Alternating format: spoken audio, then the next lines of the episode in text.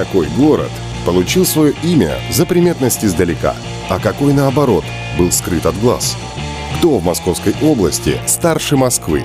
В программе «Почему так названы?» мы расскажем о городах Подмосковья, об их исторических названиях, легендах и фактах. На Радио 1.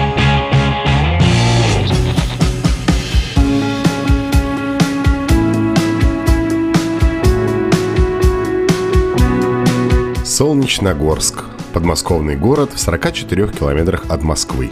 Численность населения города на начало 2022 года составляла 48 413 человек. В 18 веке на Петербургском тракте на территории Клинского уезда возникло село Гомзино.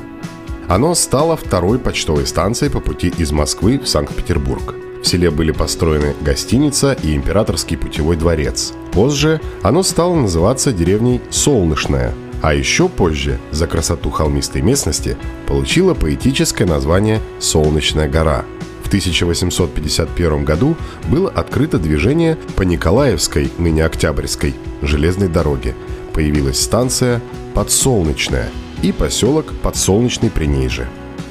В списке населенных мест 1862 года деревня Солнечная гора Клинского уезда Московской губернии насчитывала 33 двора, почтовую и железнодорожные станции, ярмарку и 310 жителей, 149 мужчин и 161 женщину.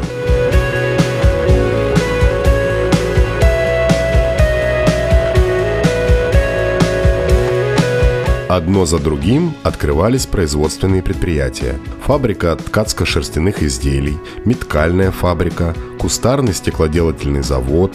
Население прибывало. Появились земское училище, земская больница, почтово-телеграфная контора, ресторан и два трактира – по результатам всесоюзной переписи населения 1926 года в административном центре Солнечногорского сельсовета Солнечногорской волости Клинского уезда на Ленинградском шоссе у станции Подсолнечная Октябрьской железной дороги проживали 1084 человека. Насчитывалось 302 хозяйства. Также указан поселок Солнечная гора с 494 жителями.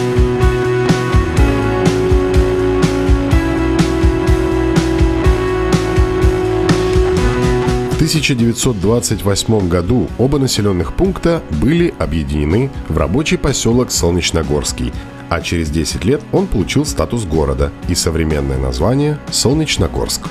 Во время Великой Отечественной войны 22 ноября 1941 года Солнечногорск был занят частями фашистской германской армии и был отбит Красной армией через 21 день в ходе Клинско-Солнечногорской наступательной операции. В 2015 году городу было присвоено почетное звание «Населенный пункт воинской доблести».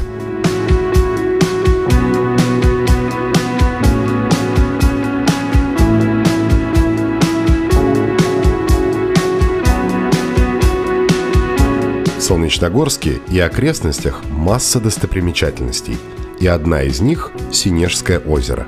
Если быть точным, Синеж – это не озеро, а искусственное водохранилище, созданное еще в начале 19 века на реке Сестре. Система каналов строилась в те времена с целью доставки камня с Волги на строительство храма Христа Спасителя. Но об этой истории все уже позабыли и называют Синеж озером.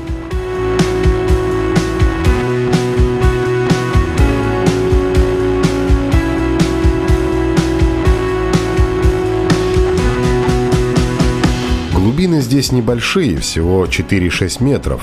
Рыба здесь водится разная. И самое главное, ее здесь много. Даже у самого искушенного рыболова захватывает дух, когда он слышит эти названия. Судак, щука, окунь, белый амур, толстолобик, карп, карась и даже экзотический угорь. Место это можно назвать во всех смыслах клевым. Вода в озере очень чистая, пейзаж по берегам истинно русский. Последняя картина Левитана, написанная им именно здесь, так и называется «Озеро Русь». Сегодня часть берегов озера оборудована под пляжи. Вдоль береговой линии разбиты красивые аллеи, установлены фонари, оборудованы стоянки для машин. Здесь есть лодочная станция, можно перекусить в кафе, которое работает до поздней осени. На набережной города стоит скульптура «Солнечногорская русалка», установленная к 70-летию города. Русалка одета в косынку с телогрейкой, в руках гармонь, символизирующая женщин, которые трудились на народных стройках в 30-е годы 20 века.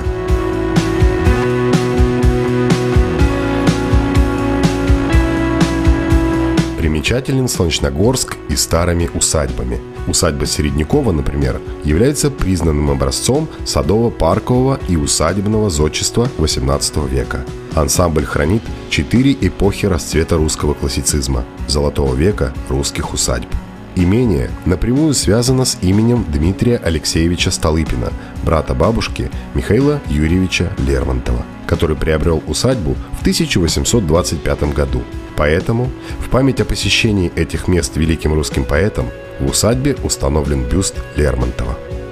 Силами потомков Михаила Юрьевича была проведена реставрация усадьбы, и теперь она предстает перед своими посетителями в блеске своей красоты.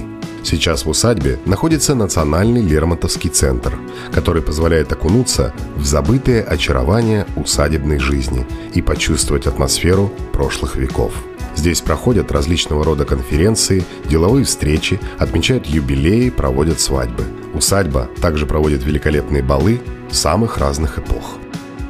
А усадьба Болдина, родовое имение Татищевых, именно здесь провел долгие годы своей жизни Василий Никитич Татищев, выдающийся историк и сподвижник Петра I. Именно здесь он работал на протяжении нескольких десятилетий над пятитомной историей государства российского – Именно здесь провел он свои последние годы и был похоронен на рождественском погосте неподалеку от родового гнезда.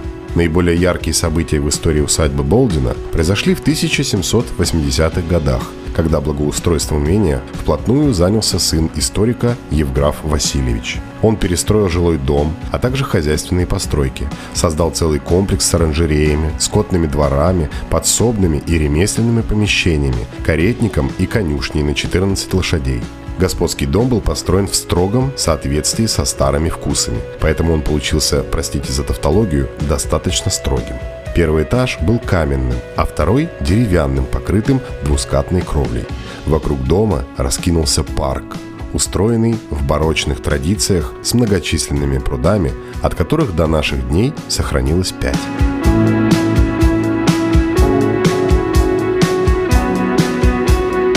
Усадьба Нарышкиных в Чашниково, известна с начала 16 века. Когда-то это была глубинка, а сейчас усадьба находится недалеко от аэропорта Шереметьево.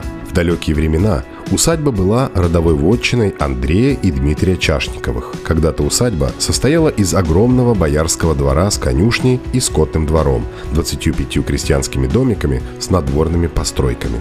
Но самым замечательным строением на территории имения стала церковь, освященная во имя живоначальной Троицы.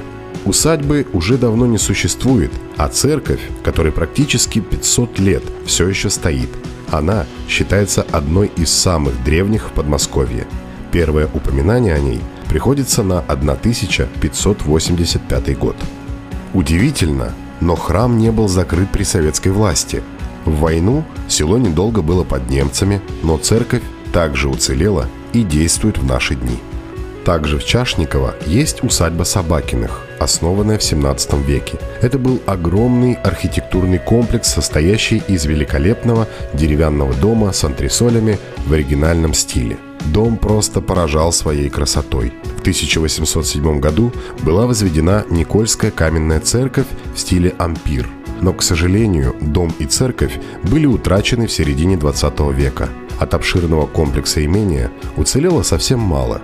Роскошный конный двор, более поздние перестроенные службы, старинная ограда и липовый парк с прудом.